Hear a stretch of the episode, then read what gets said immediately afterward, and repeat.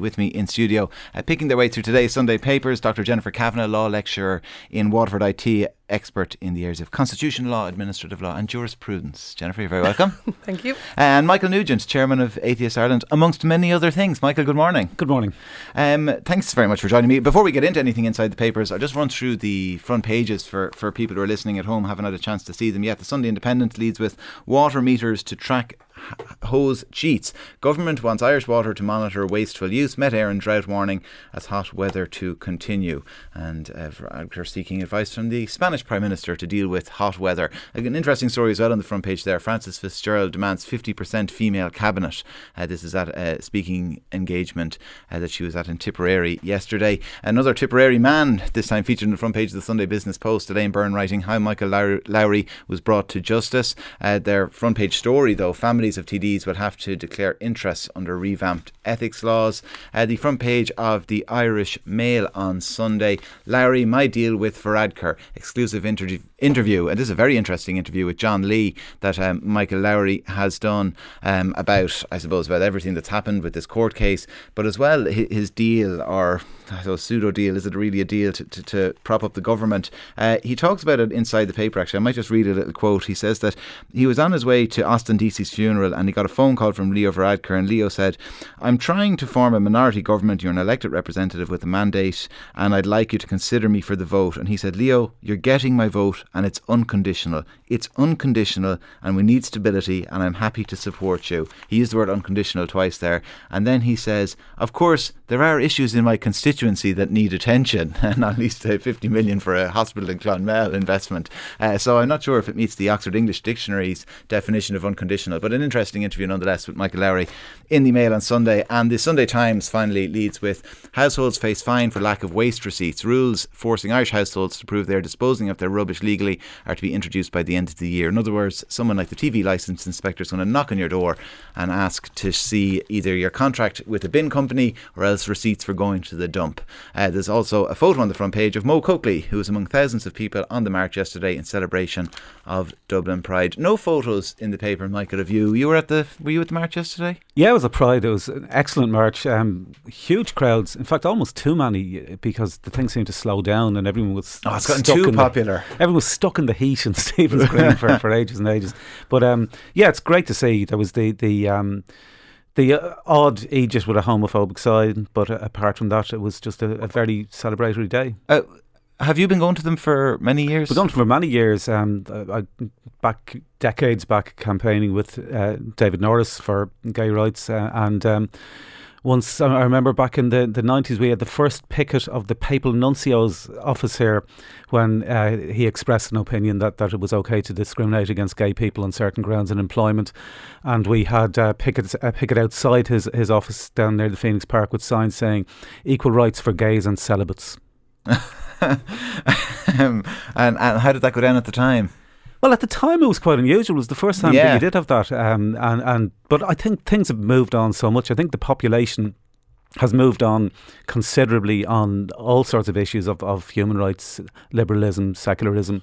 What what is pride then? Because pride initially, I suppose, was it was a demand for for basic rights that didn't exist, that didn't extend to, to, to people who were gay. What is it now? Well, initially, it was worse than that. Initially, it was it was a protest against uh, Declan Flynn being murdered in actually yeah, on that like, Declan Flynn's murder actually is something we look at in Hidden Histories in about an hour and a half's time with Donald Fallon. But yeah, sorry, so, so I mean he was murdered. Um, the the judge told the court that uh, he couldn't consider it, uh, uh you know, a, a, murder because they were trying to clean up the area. These guys who who went out queer bashing is what they used to call it, and uh, they were given a suspended sentence. They had a victory march back to Fairview after getting out of court, and, and that then resulted in a protest march against that, that eventually evolved into what is now the Pride Parades.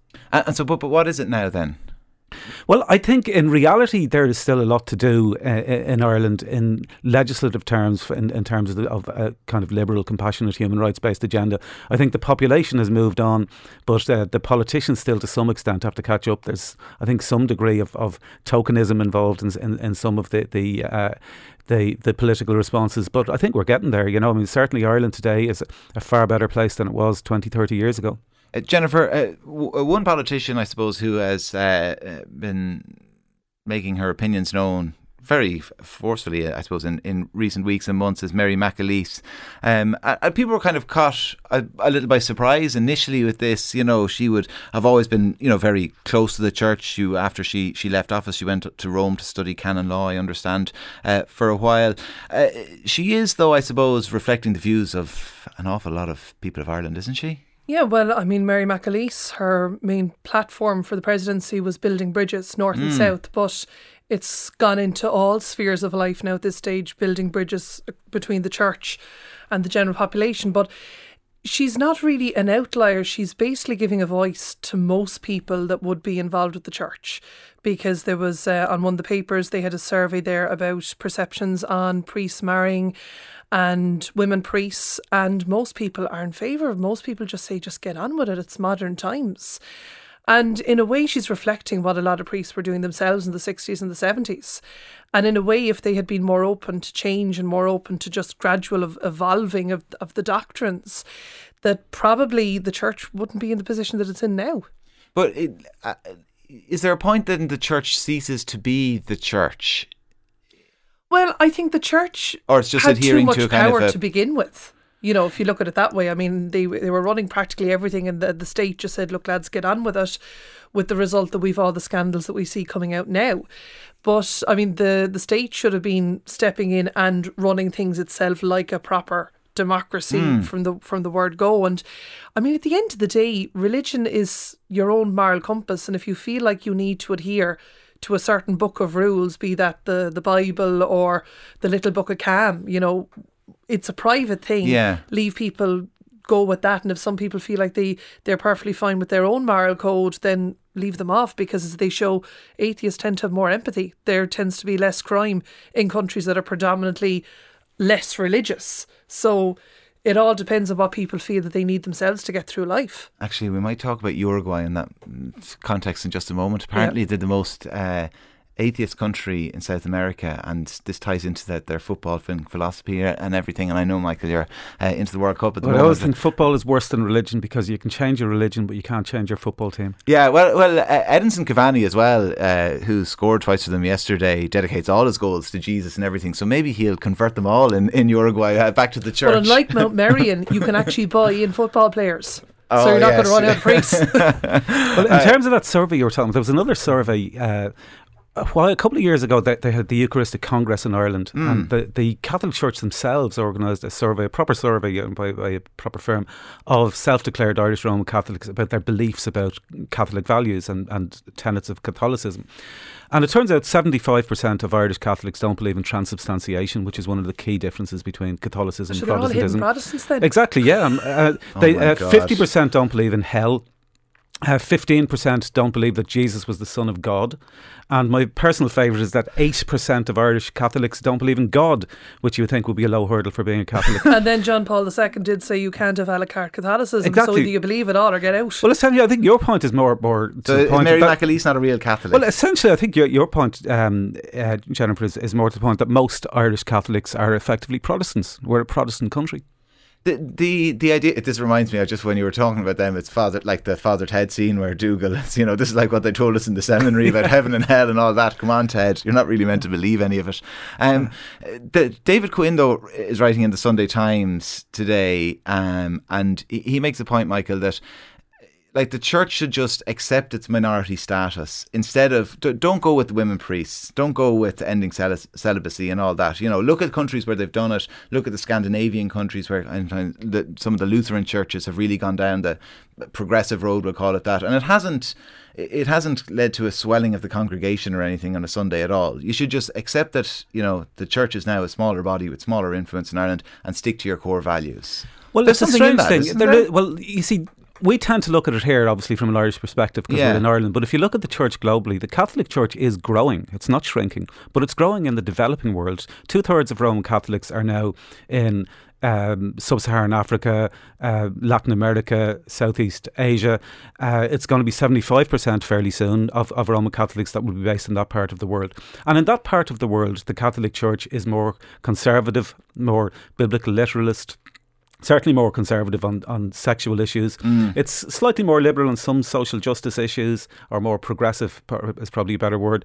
Um, but but it's also much more superstitious. It's much more believing in demons and possessions. One of the first things that the current pope did when he became pope, who's of course from Argentina, was he endorsed an organisation of exorcists in the Vatican.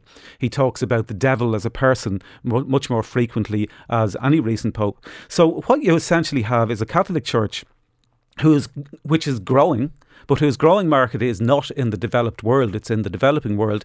And, and so essentially, it's going to have to let go of countries like Ireland and, and, and other uh, more secular countries where just people, as, as from the previous survey we were talking about, people just don't take it seriously anymore. But I mean, on, on that point, if David Quinn is saying that we that the church shouldn't be modernising, does he want to undo Vatican II and go back to the Latin Mass? But one point I would say is about with the uh, the Protestant. I don't know religion. the answer to that question. I haven't asked him, but I wouldn't be amazed if he would well, prefer the Latin Mass. One of Does my he speak Latin? well, what, just do. one point I want to make is one of my good friends in work is actually a Protestant reverend.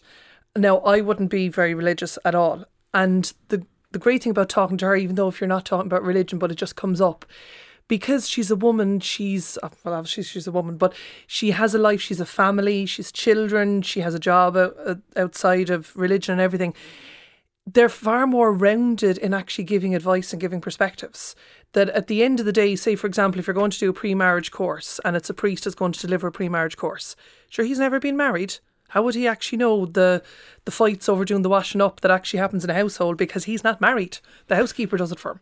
So there is an element where the church possibly needs to move with the times to a certain extent so they have more of an understanding of what's going on with people in their lives to a certain extent. If the church, if you had women priests and uh, priests who were allowed to marry and they had families and they could give this better advice, is there any young person in Ireland who doesn't go to Mass at the moment would start going though? I'd say they would be more inclined to go and talk to a priest if they had an issue because they would say, well, look, they're out living their lives as well. Now, I think the whole regular mass going of a of a Sunday, I think that's just just phasing out anyway. But when people are in that time of crisis, they want to talk to someone who has some sort of understanding of what it is to be out there living their life, not somebody who's you know, there in the parochial house, not almost to go to a Father Ted analogy, but just there in the parochial house, surrounded by all the other male priests, and that's the only perspective that they see in life. Uh, you mentioned the Pope there, Michael, uh, which is, of course, visiting here later in the year. And I was speaking to Paddy Agnew in, in Rome last week, and he made the point look, uh, this Pope is very savvy in terms of knowing his audience and where he is and what he's speaking about. He gave the example of of a visit to South America, where he spoke about you know capitalism being this evil thing and the pursuit of money, and then when he went to the states, it, that disappeared from all his speeches. It was no longer the stump speech, um, and that he'll be very conscious in Ireland of the audience and of what happened here, and he won't kind of go down the fire and brimstone route because he knows that's not what will appeal to people because there will be a lot of those. If there's 500,000 people there, or however many they get, they will get a huge crowd, whether it's a sellout or not. Um, there'll be a huge amount of people there who would be that a la carte Catholic, you know, a kind of a fairly casual relationship. He's not going to scare them away. It'll be fairly tame stuff, won't it? Yeah, well, he It'll does be have, very much love thy neighbour. Yeah, he does have good PR in the global north, although most of his policies are still aimed at the global south. Um, he manages to get away with a lot of things. The media give him quite an easy ride. There's one famous phrase that he's supposed to have said about gay people, which is "Who am I to judge?" And all the media are fawning over that, um, as if it's some sort of progress in terms of the Catholic Church's uh, attitude towards homosexuality. But it isn't. They still think that that the gay orientation is um, objectively and intrinsically disordered. And what he was actually answering in that question was about gay people who had a calling to become priests and he was saying, Who am I to judge if they want to become priests? He wasn't saying, Who am I to judge them for being gay? Mm. So he manages to get away with a lot in perception terms without changing any of the actual tenets of the church. It still has the same homophobic teachings, it still has the same sexist teachings, and it and that isn't changing at all under the current pope. And beca- and it's because if I go back to the point I was making earlier, their current market is in the developing world, yeah. and they don't need to be liberal there. In fact, it's a disadvantage to be liberal there. So when they're meeting in the Vatican to decide their strategy for the coming years and so on. They're not thinking, uh, what, what are we going to do for Ireland? They're thinking, how do we grow the church? And how they grow it is in the developing world. Do you support the Pope's visit? Do you, do you have a problem with him visiting? I think he's perfectly entitled to come here. I completely support the right to freedom of religion and belief of all religions. Um, I think he's welcome to come here. He's welcome to say whatever masses, to do whatever religious services with it, with people Mm. who, who believe in Catholicism. I don't think that the state should be funding it in any way. I think the state should be treating it as a essentially a, a private person uh, visiting Ireland to to en- engage with people who he wants to engage with. There's this chameleon-like entity that the Vatican has become. Where it's a religion when it suits it, and it's a state when it suits yeah, it. Yeah, because that was the point I was You going to make. It he is a head of Well, state. no, he well he, he's he's treated as a head of state. But- Yeah. But, the, but the Vatican or the Holy See, depending on what way they call it, it doesn't have any of the legal attributes that a state is supposed to have. It doesn't have a proper population. It doesn't have a territory. It's just a couple of buildings and a park in the middle of Rome. It doesn't have an economy. You know, it it it uh, it, it is treated as if it is a state for various historical political reasons. Uh, but but when it suits it, when it when it doesn't want to be sued, for example, for for um, uh, sexual abuse internationally, it's it, you know it, it suddenly it's a religion rather than a state. So so I mean they, they tend to like to have it whatever way suits them best. So we shouldn't treat it as a state, and we shouldn't treat it as a state visit. No, this is a uh, no, and, and, and I would also suggest, although it's not my call to make, and uh, but that, that if the Catholic Church itself is raising money for this visit, it might consider spending some of it on its uh, redress uh, bills for abuse and less of it on uh, pomp and ceremonies for this visit. And Jennifer, you're the legal expert. Is it a state? Technically, is a state. So But technically treated as a state. Well, I mean, when you look at World War II, they, they didn't go into the Vatican because they recognised the state the state boundaries. It, I mean, they have their diplomatic service, which is the papal nuncio, and they're all over the all over the world. But I mean, there is a very good point to make that there is substantial amounts of money that's still owed under the redress schemes, and I mean. To a certain extent, he's coming almost here like a rock star, playing one night in Croke Park, playing another night in the, the Phoenix Park, going down to, to Knock for a small gig that I do think it is ridiculous. Frank Murphy couldn't get him down to Páirc Uí Chaoimh. I know, but I, I do think it's ridiculous that like if I go to the Vatican holidays, I have to pay my own way. So if he's coming over here, there should be a bit more money coming from their side because I mean the Vatican museums, the amount of artworks that they have, the Vatican mm. itself was built by the priests saying if you give us money for this, you'll get into heaven faster when most of Europe was starving, which started Martin Luther off, you know, I've got 99 problems, but a whole paint one, his 99 thesis on, on the door. So, I mean, there, I, I really couldn't care whether he comes or not. You won't it's go and going see to him. give, what? You won't go and see him. I have better things to be doing that week, to be perfectly honest. Like correct and repeat exam scripts, I'll be doing that. So, I mean, if people want to go, go. Like, there's a lot of people who are buying up tickets to try and block people from going.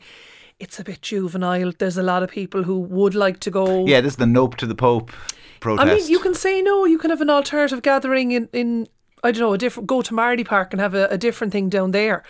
But I think blocking people who legitimately want to go is a bit ridiculous. Hmm. I- But I there agree is one that, thing: yeah. if it's a gathering of the families, but where the gay families be, Yeah. and that's not that's not right either. Yeah, Yeah, I- Michael, I, was going to ask you about the nope to the Pope. Yeah, I, I, I agree with what Jenner says there. I don't think that I, I think it's legitimate to protest against the visit. Yeah. I don't think it's legitimate to stop Catholics who want to go and see Yeah. their their religious leader from doing so. You, you know, we, you can find ways to protest that don't prevent people from exercising their right to freedom of religion or belief.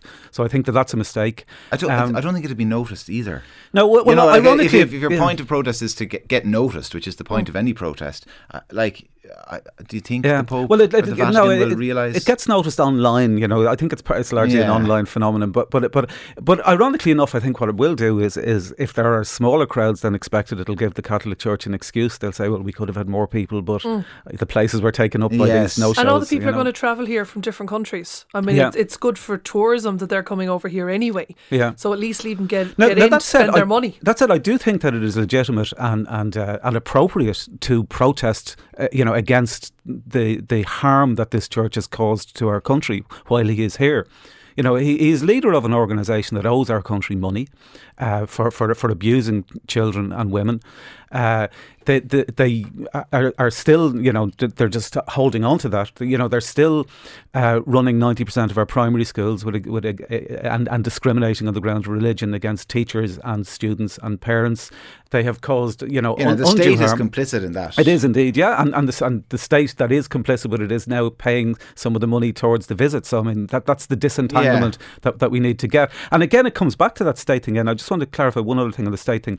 The, the position of the, the state it is more ambiguous than, than that. They're not accepted as a state in the United Nations. They have a thing called special observer status, which is less than, than state status. Uh, the the World War thing, they had, they had a treaty with Mussolini that gave them their uh, their their territory, uh, and and then they engaged in another treaty with um, with the Nazis. You know, so I mean, their their uh, status as, as as a state is not only ambiguous; it's it's They're not exactly full of state, It's Not a de jure state. Yeah, yeah, there we are. Yeah. Well, uh, that, well, that's what it said, treated as a state. The, speaking, before we move on, there's plenty of church and mass actually in the papers. I, I just want to touch on one final story. And it, it, Diarmuid Martin, I was really surprised Diarmuid Martin weighed into this row during the week. You know, uh, he you talked about the, the, the Pope being kind of PR savvy. Uh, Diarmuid Martin is fairly PR savvy as well, I would have imagined. Um, he's a time that even people maybe who are disillusioned with the church would still have a certain amount of time for. He comes across very well, he's very well spoken, uh, makes clear arguments. He kind of was fairly quiet in the repeal the eighth debate. And then he come out all guns firing, Jennifer, uh, this week over uh, this storm in a teacup and whether Josepha Madigan said mass uh, or hadn't said mass and led a prayer service. I, I well, as you said, he was quiet during repeal the eighth, but remember, Josepha Madigan was leading that campaign. Yeah. So you know, there. I'm not saying there's a link, but it's interesting the personnel that mm-hmm. are involved, if you know what I mean. If anything, I mean, Josepha Madigan should be thanked. Like, yeah. thanks there for getting us out of a tight spot. But instead, it's turned into this whole how dare you even say anything against the church? I mean, she she's a private citizen when she goes to mass. You know, she's she she's a minister for her day job, but she, she should be thanked for helping out. And instead, she's getting vilified by by Diarmuid Martin, and it's turning into this whole oh, you're up in the pulpit there saying a few prayers, Asher, next you'll be saying the whole mass, and you know. There, there's been women involved in religion for centuries. If you go back to the very start with the, the catacombs in Rome, apparently there's actually pictures of women breaking bread, as in saying mass. So what is this whole problem? Yeah, look, I, I, we should say that uh, Archbishop Martin he has softened his tone somewhat. He has yes, thanked he her since. Yeah. He said it was praiseworthy that she stepped in to lead the service. I think uh, those uh, savvy PR advisors did get to him after yeah. the initial statement and said maybe we should tone that down a little bit. Uh, but I am going with uh, Colin Murphy's piece in the back page of the Business Post, Diarmuid Martin's massive Episcopal own goal, which I think is exactly what it was. Plenty of political stories inside the Sunday ne- newspapers as well. Uh, the Sunday Business Post has a piece from Hugh O'Connell on page three. Kenny signals interest in becoming European Commission President. Uh, Colin Coyle in the Sunday Times, Senator Mullen to set up a new pro life party, which is an interesting one not sure if the appetite is there for a single issue party. Did we not see that with Renua? Uh, the Sunday Independent, page three from Philip Ryan. Ex union boss and Brendan Howlin clash over Labour poll tactics. This is Jack O'Connor and Brendan Howlin are apparently uh, now in open warfare for leadership of the party. I know Brendan Howlin doesn't have a beard anymore, but I still imagine him with that beard from when he was a minister. And I just think of these as two beardy lefties fighting for leadership of the, the Labour Party. Uh, a real civil war uh, going on there. Uh, there was a story, uh, Jennifer, I know you wanted to mention that was in the papers. It was a story that surprised me. Um, I, I'll get what paper it is in a moment. I don't have it right in front of me, but it was um, IBEC suggesting that uh, forget the rainy day fund that Paschal Donohoe is so keen to pursue in this new uh, prudent world we live in. Uh, put the money into third level institutions instead. Yes, I absolutely completely agree with it, and it's not just because I'm a lecturer myself. That one of the best things that we have about this country are the young people that we have. They are like from teaching them myself. They're motivated. They want to do better in life and with Brexit and everything coming up, the one thing we need to get stronger at is having access to third level. And there's so many different reports after coming out about how do we fund it? Do we put in a a state loan scheme?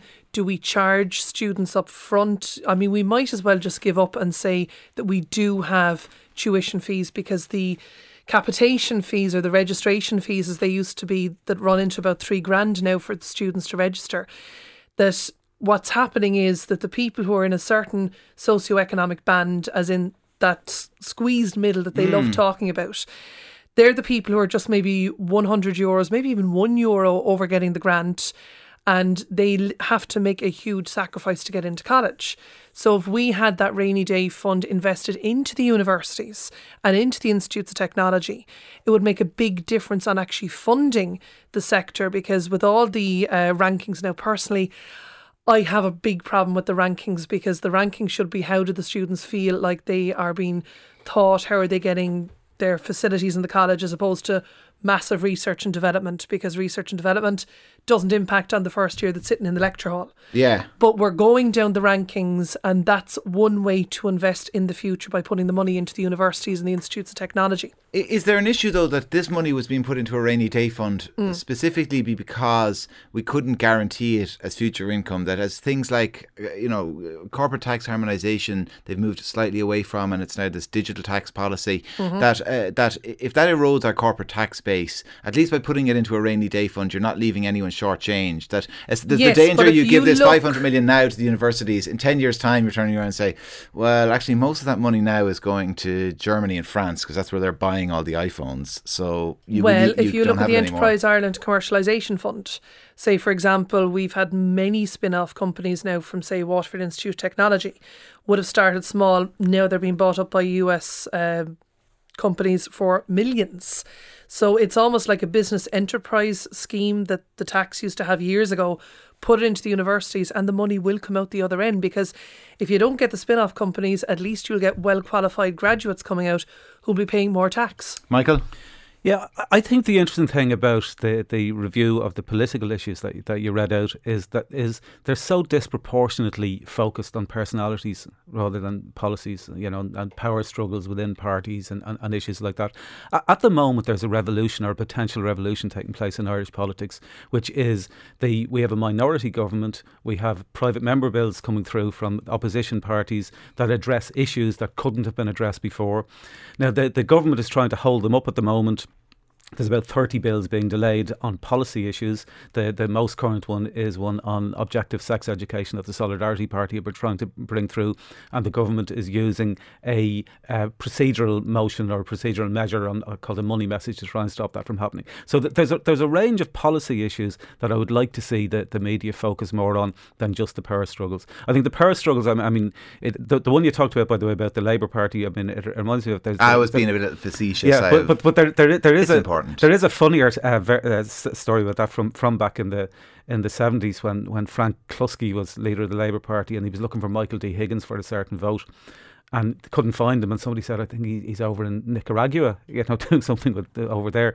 And uh, Frank Cluskey said, "Well, that's typical Michael D Higgins. When he's given the choice of trying to save the Labour Party or trying to save the world, he will always choose the easy option." that is a great line. Look, talking about the world, the World Cup, I mentioned before the break, I did actually want to ask you about this. Uh, for an atheist, this must be like Christmas, is it? Like yourself? It's the, well, the World Cup is absolutely brilliant. Like from childhood, uh, I, I remember the first World Cup that I saw was on television was Mexico 1970, and so I supported England during that World Cup. Ireland used to qualify in those days. We didn't qualify until we got an Englishman in charge of us, and um, so so I so I started following England before I knew that we're supposed to hate England, and so so I, I and I still do. Like I, I love seeing England win. I love seeing Scotland win. I love seeing Ireland win.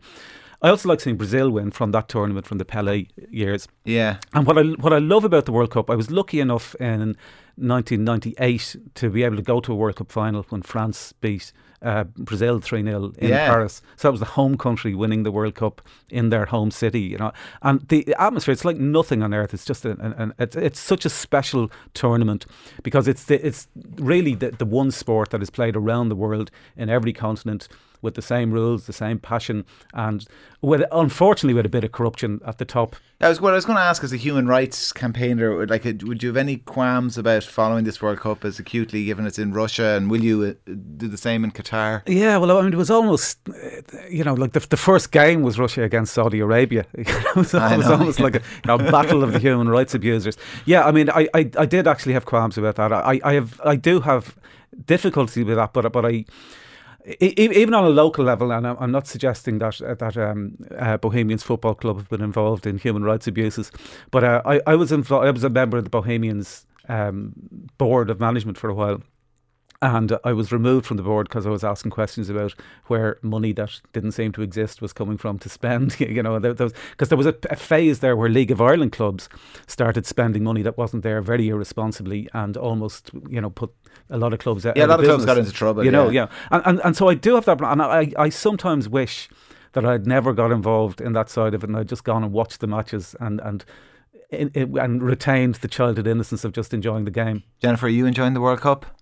I'm just waiting for the rugby to come back. Ah, come on. the World Cup, though, you have to admit, uh, Declan Lynch wrote a great piece a few weeks ago on the Sunday Independent. I don't know would you go along with it, whereby he said you could, you could be completely uh, agnostic about the World Cup, but like it will be relevant in your life. And what he meant was that you won't remember, say, uh, where were you when Mbappe scored those two goals? Who's uh, he to begin with? Yeah, he he's a French France's superstar striker who wasn't even born when Michael was at that 1998 World Cup final. That's how old we all are. Um, you won't remember that, but you will remember something like, and his example was, I think, you know, you remember someone will say, when did you, those friends of ours get married? And you say, oh, they got married in 2018. Remember, everyone was watching that World Cup match during the speech. You know that it's it's this well, kind of. I mean, I, I can easily say that for life. a friend's hen party, I know exactly what when Johnny Sexton scored that drop goal in oh, France because I was in the taxi to Hotel Kilkenny for the dinner. all right, all right, okay. I, well, I, I suppose I know. With me with football, I'm just going, lads, you pick up the ball and score a try. Well, of course, everybody would remember. Um, everybody would remember where they were during Saipan. You know, the, the Roy Keane, exactly. Mick McCarthy incident. I mean, that was our generation's oh, civil war. Now. That's Roy Keane. That's different. That's yeah. not even football. That's that's Cork. Uh, look, I suppose the other thing uh, about the World Cup at the moment is that it's a great opportunity to get in and out of the weather if you need a, a little break, and plenty of coverage of the heat wave in the paper. Uh, the front page of the Indo, I mentioned water meters to track hose sheets. Philip Ryan and Alan O'Keefe writing about that. Uh, sun literally melting our heads. Brendan O'Connor has a good piece about the changing Irish psyche uh, during uh, heat waves as well. The Sunday Indo has a great list of how to make the most out of the summer, the best chippers, best ice creams, and all that. Um, the highs and lows of our time. There's there's a really important piece though that I think we have to discuss on the Sunday Independent, page 15 from Sophie Donaldson. What do we wear to survive a day in the office? Is it ever okay to wear shorts into work, Jennifer? This is the this is the question that people are really asking themselves. Right. There's a certain type of shorts called city shorts that look like cut off trousers, but they're not cut off, they actually have a fold in them. They're fine. Okay. That's what I would go with. Okay, so like like chinos that just stop at the knee. Yeah, with a with a proper seam on them. It's the it's the raggedy ends that I think is, looks wrong. So cut off jeans, you're not a fan, no? No, I'm not. Nice and short, so you can see the pocket lining hanging out. Absolutely not. God, I shouldn't have worn them today. Um, Michael. well, Atheist Ireland is a voluntary organisation, although some of us have what we would describe as all of the attributes of a full time job apart from the salary. But the the uh, the advantage of that is nobody gets to tell us what to wear, so we just wear whatever we want. Yeah, I cracked on Friday and I, I wore shorts into the office. Uh, just uh, on a, I suppose, look on a slightly more serious note, uh, the water meters to track hose sheets. Uh, it does it makes sense, doesn't it, that you'd use them, Jennifer? Yeah, well, it's my kind of whole politically problem fraught, is though. I know an awful lot of people who've gotten letters from Irish Water to say that there's a leak or something like that, right? Yeah. And it turns out, like, I know people in Waterford who have problems with their cisterns, but they cannot get a plumber. It would be faster to do the plumbing apprenticeship than actually wait for a plumber to come. So what are they going to do with people like that? Is there going to be some sort of a grace period? Because are they going to rely on neighbours to ring in and say, "Oh, your man was using his uh, his hose pipe there to clean the car"? That um, I mean, I can totally understand why there needs to be metering, why we need to cut back on water usage. But if you have a leak, it's not like a problem with your electricity. If you've got a problem with a plug, your fuses are going, you're not going to be charged. The meter does not keep ticking over. If you've got a problem with your water and there's a leak and you're trying to get it fixed, it will keep ticking over the whole time. And how are they going to deal with those people who are actually trying to get leaks fixed at the moment? Yeah, uh, my I assume though would they they they if it's leaking now, it's been leaking before. So you you know you could tell from. But you wouldn't know until you get the letter from Irish Water to say that your water usage is well above what you should have.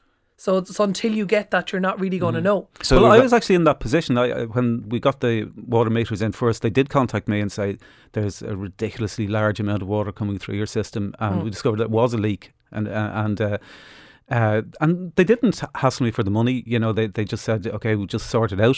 Mm. Yeah, you know, um, which yeah, but if they're which coming able with to. the fines now, to try and preserve the water supply. Yeah. What's that going to do? Well, I don't think they should find people who have leaks, but I mean, I mean, I, I would imagine that that people, even people who are most strongly opposed to water charges, would see the sense during. Uh, you know, a, a, heat wave that you should have some measures to, to preserve mm. the water that is there. Yeah. Be- because ultimately, it's more likely to be the more wealthy people that will be wasting more water than those that, that, that might need it. Yeah, it's uh, the as well. You'll always get the parents of uh, small children, which is I fall into that category, who make the point that uh, while it's easy to say about yourself that you can just maybe have a you know quick shower, mm. jump in and out every second day or something, yeah. that's hard to do when you've got kids with sun cream plastered into their hair. They almost have dreadlocks by like six o'clock in the evening. Yeah. You know, every evening. Yeah. They're absolutely filthy and clothes piling up. Yeah, just and then the paddling pools come into it as well.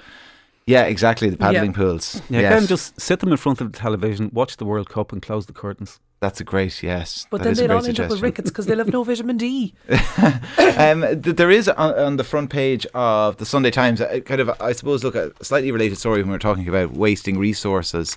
Um, households face fines for lack of waste receipts. Uh, rules forcing Irish households to prove they're disposing of their rubbish legally are due to be introduced by the end of the year. Uh, this is Eithne Shortall writing this piece. Michael, essentially, uh, we'll have versions of the TV license inspector calling around to count your bins, is it? Well, I don't know how they're going to work that. I mean, the, the, the bins tend to be run by private companies. The private companies seem to change their policies whenever it suits them. I mean, they'll give uh, uh, superficial reasons, but it seems to be more commercial. I, I mean, I, I, think we're kind of living in an age where that's that's the w- the way things are. P- things have to be paid for, mm. and uh, ultimately, uh, whereas core public services it's appropriate that the that the state pay for them. I think there are uh, services where if they're used on a different scale, that those who use the most should pay more. Yeah, Jennifer, like the, the reason they're doing this is illegal dumping, and it's because yeah. and and particularly they find this, I think, in city centre living where you've got maybe more transient population as well. People aren't signing up to bin charges, uh, you know, to, to to to a company or anything. Back and in the day when I was in for the summer with Waterford City Council, City mm. Council, I was uh, in the planning and environment section, so it's bins and planning, the two most controversial sections you can have. And generally, what used to happen was somebody would come to someone's door and say, Listen, if you've got any rubbish there to get rid of, hand it over to me. I'm bringing it to the dump. Give me the money for the dump. Except the dump was up the Comeraghs. It wasn't the actual dump at all. And they were taking the money and illegally dumping. And a lot of people were getting caught because, say, they had their name and address on something. Okay. And because they were the person that gave the rubbish to a non authorised collector because they all have permits now, all the waste disposal companies, so they're checked by the councils for where they're licensed. And it was those unlicensed people that were dumping rubbish were causing most of the problems. So I can see what they're up to to make sure that people are disposing of their waste correctly. But if you give your rubbish to a company that has a permit that is legitimate, and then the bag is found up the Comeraghs or up the Wicklow Mountains or wherever you're living, mm is it really, you know, if you're the one then who's facing the penalty, even though you've done everything you should do properly, you know, how is that actually fair is, on the average person? Is this an argument then against the name and shame which is what some people are in favour of. I saw a councillor in Kilkenny actually mm. during the week was asking people to vote on a Twitter poll. I guess you know it's something he's been advocating for maybe in in Kilkenny yeah. that people would be named and shamed. Yeah, I mean there's there's a an element to naming and shaming that makes people more aware of what they're doing that they don't want to be caught. A lot of the people who are driving up in their own car up to the back of the mountains and throwing out the rubbish, they couldn't care less anyway. And remember, at the end of the day, some of the people on the name and shame list for, say, revenue may have followed advice that they were given that they thought was legitimate, and then their name gets published, not the person who took the responsibility of getting rid of the rubbish or saying doing the tax. So if it's a case that you give your rubbish to X company, your dodgy accountant takes your rubbish and dumps yeah, it up exactly. the that person should be as much named as the individual as well. The, There's another related issue there, which is just crossing my mind now that I've never really thought about before. But um, the private bin companies, if if people overfill their bin. so the bin is just overflowing, and they'll- Yeah. Mm. they- they'll just leave it there. So you, you'll find the next day, certainly on, on our road, you'll, you'll find all the bills are, bi- bins are emptied, apart from the ones that are overfull, and they're just still there. How So I- I overflowing think- does it have to get for them not Well, to pick I, it I, up? I don't know. Certainly, if, if, if the, the lid is at an angle uh, and there's stuff visible at the top of it, they seem to just not collect them. Well, they collect ours. I can certainly tell you that. There's Yeah, nappies same. and everything falling Yeah. at the top of the bin. But Yeah. the biggest problem is with the bins that they don't close securely if you can close it. So if you do get a bit of a gale going, someone's bin will fall down inevitably on the road and just wreck the entire road, even though they've put out their bins properly. Uh, name and shame, Michael. Do you, do you have a, this was a I remember as well a big issue around uh, Dublin North Central. They started doing it a couple of years ago. They started actually putting up posters of people at certain litter black spots. Yeah. Pit, they took CCTV and put pictures of them up, and there was uproar, and they stopped doing it as a result. Yeah, we've a kind of an, an issue, and I'm in, live in Drumcondra, so I'm just down the road from Croke Park, Yeah, and uh, some of the events. it was actually just Croke- off Sean McDermott Street where I remember they put up these posters. Well, well, some of the things around Croke Park events where where you, you get people very drunk coming into the area for, and it's typically for sporting events rather than concerts. But not only will they dump things uh, from their vans, you know, cans that they've been drinking on the way down and so on, um, but they tend to, some of them tend to not know the difference between a garden and a toilet. And so, so there's a whole load of issues there. Yeah. That, that did actually get challenged a while ago with people just photographing people urination down a laneway and so on, and just putting it up on, on, on the wall and saying this this person you know was seen doing this. So I mean, to some extent, it it it can have an effect. Now, whether whether there's a distinction between you know somebody coming into an area and going out again, and somebody who's actually living Yeah. in an area, wh- whether it would get out of hand when if somebody's living in an area and they get get victimised um, because of something that they've done that's stupid rather than than uh, malevolent. Yeah, I, I like. uh, It's hard to see how it wouldn't have an effect. Like certainly, you know, when like in people when they pick up the local paper and such and such was in court for drink driving or something, you know, and it gets mentioned. It, it, it, of course, that is that adds to the whole stigma of it, and and, and would uh, maybe you'd think. Yeah. Didn't it, Michael Lowry? changing behaviours, Got- getting pictured in the paper. yeah, he seemed to be pleased with it. Oh, he's vindicated. Yeah. vindicated by the uh, guilty judgment. Uh, Michael Lowry has just, just said for anyone who is just after tuning in, uh, he has given an interview, exclusive interview with John Lee uh, in the Mail on Sunday. An interesting piece, actually. It's over a few pages inside the papers uh, for anyone who wants to read it. Uh, other stories inside the papers, plenty of coverage in the papers on housing. Uh, the Sunday Business Post on page five plan to boost growth of urban centres other than Dublin. Michael Brennan has that story. And Ronan Lyons has written a piece for the Sunday Independent, Ronan Lyons of daft.ie and assistant professor of economics as well in Trinity College Dublin, because the new daft report is out today. And it shows that the rate of house price increase is slowing down right around the country. It's down to about 5% on average, which is still much higher than the rate of inflation in the country, but it is much lower than it was, say, this time last year in terms of housing growth. And uh, he's writing a piece, Jennifer, um, below that, the, the kind of the, the, the data driven piece in the paper on page eight. Uh, about the types of houses we're building and saying that we're building more houses but not the right ones necessarily. Yeah, I mean, all the houses that I see that are being built are big houses that are not going to be anyway affordable for someone who's trying to say, as they say, get on the property ladder because it's either apartments or big houses. There's no average sized, you know, three beds that seem to be coming onto the market.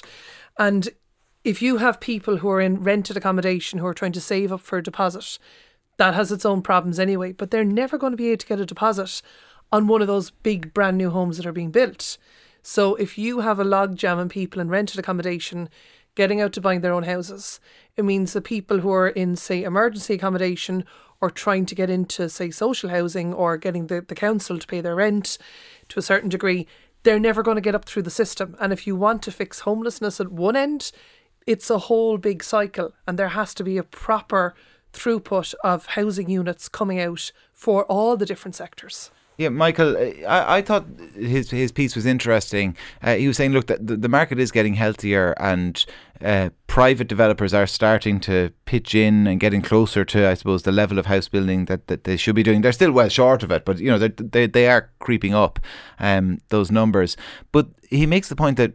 We still do need this cultural change almost to, in our attitudes to apartment living to happen in Ireland. And despite the huge seismic shift in our property market in the last few years, that cultural change ha- doesn't appear to be happening.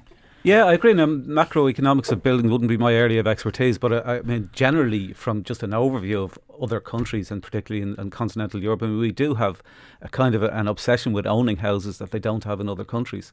And if, you know, if, if we the, the important issue is that people have a roof over their head and you know somewhere that they that they know is going to be there when they go, come home, rather than whether they physically own it or not. I mean, I, I, certainly wouldn't like to be trying to buy a house in the, the market today. I, I don't know how you could. I don't know how you get on the on the market today. Yeah, look, that that that piece, as I said, is uh, in the Sunday Independent. If anyone wants to read it, it's on uh, page eight. Ronan Lyons uh, writing with daft report, and Michael Brennan, as I said, in the Business Post as well. Plenty of coverage in the papers as well as I mentioned before the break about migration and the migration issue, which of course dominated the EU summit during the week. It relegated Brexit to really just a kind of a few minutes on the side. That's all it happened to be.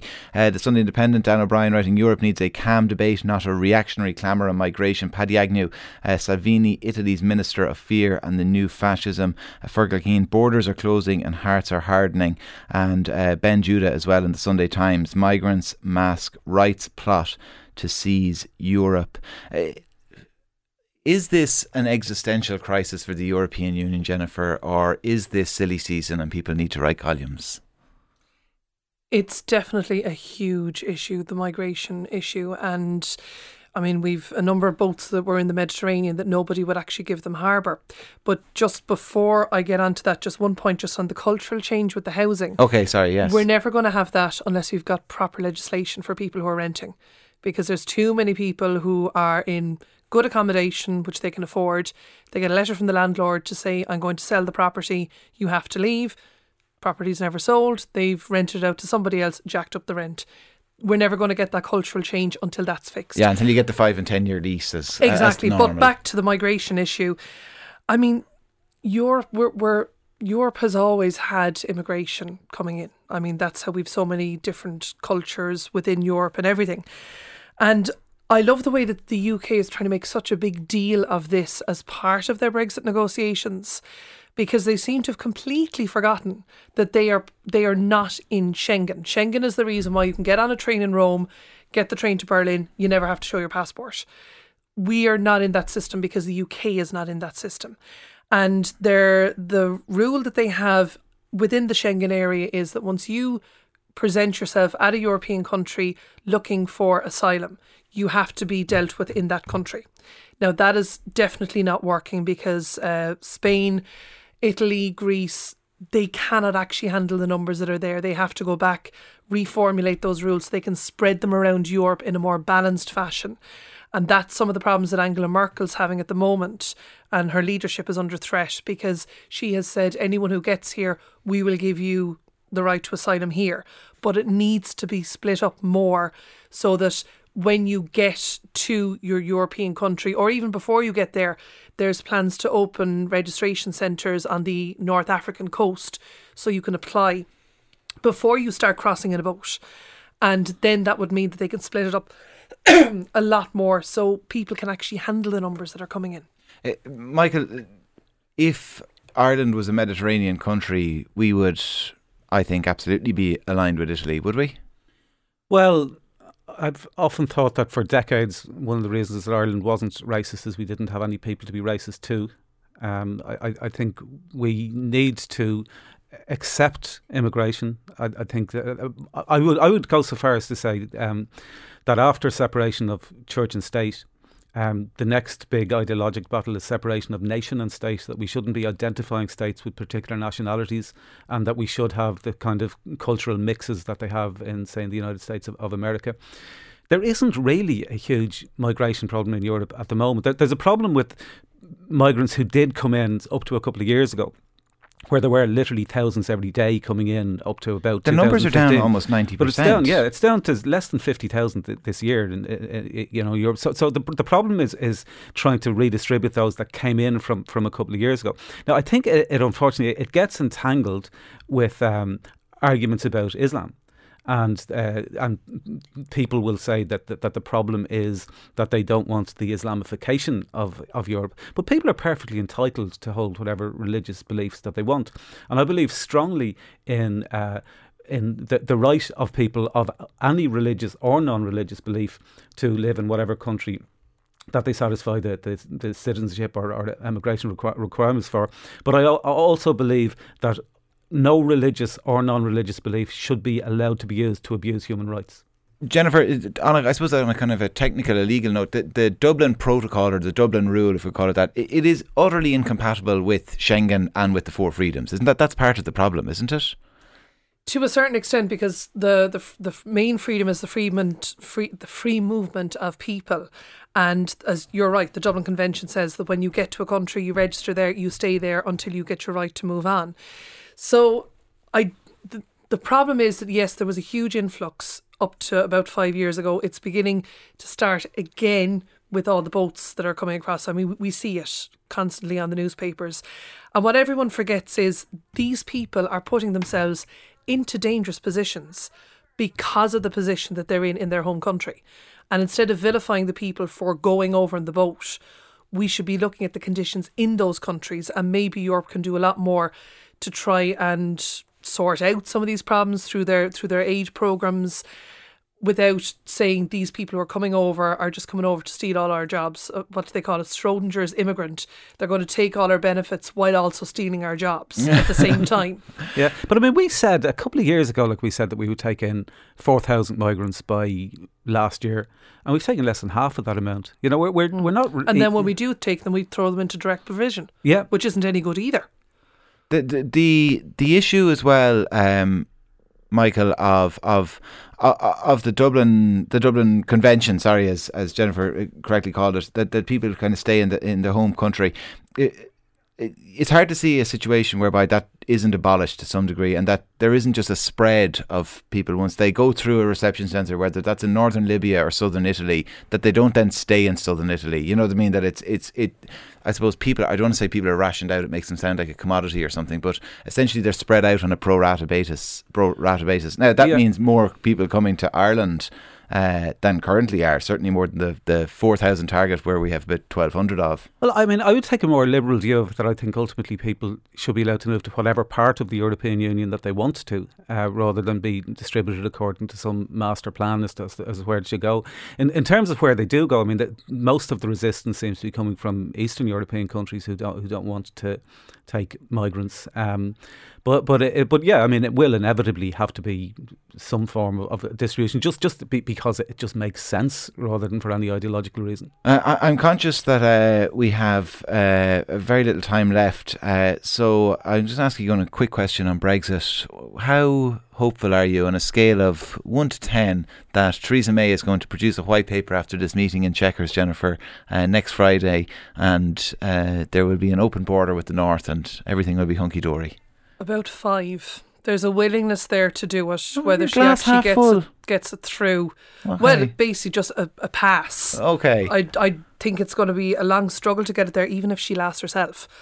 But there's so much pressure now from Europe to actually get a deal done, not just with the North, but also with Gibraltar, which is in the same situation as well. And I was up in Northern Ireland last week, and the people up there don't want the border either. Yeah, I'd say you just roll a dice to decide because the uh, English government seems to be just making it up as they go along. I mean, they, they just got themselves into a situation for internal Conservative Party politics that they can't get themselves out of. Well, I don't know, is that an intentional slip? But I think English government says it all exactly because that's what they are. government for England is how they're acting. Uh, Dr. Jennifer Kavanagh, law lecturer in Waterford IT, author of a new book, Constitutional Law in Ireland. Yes.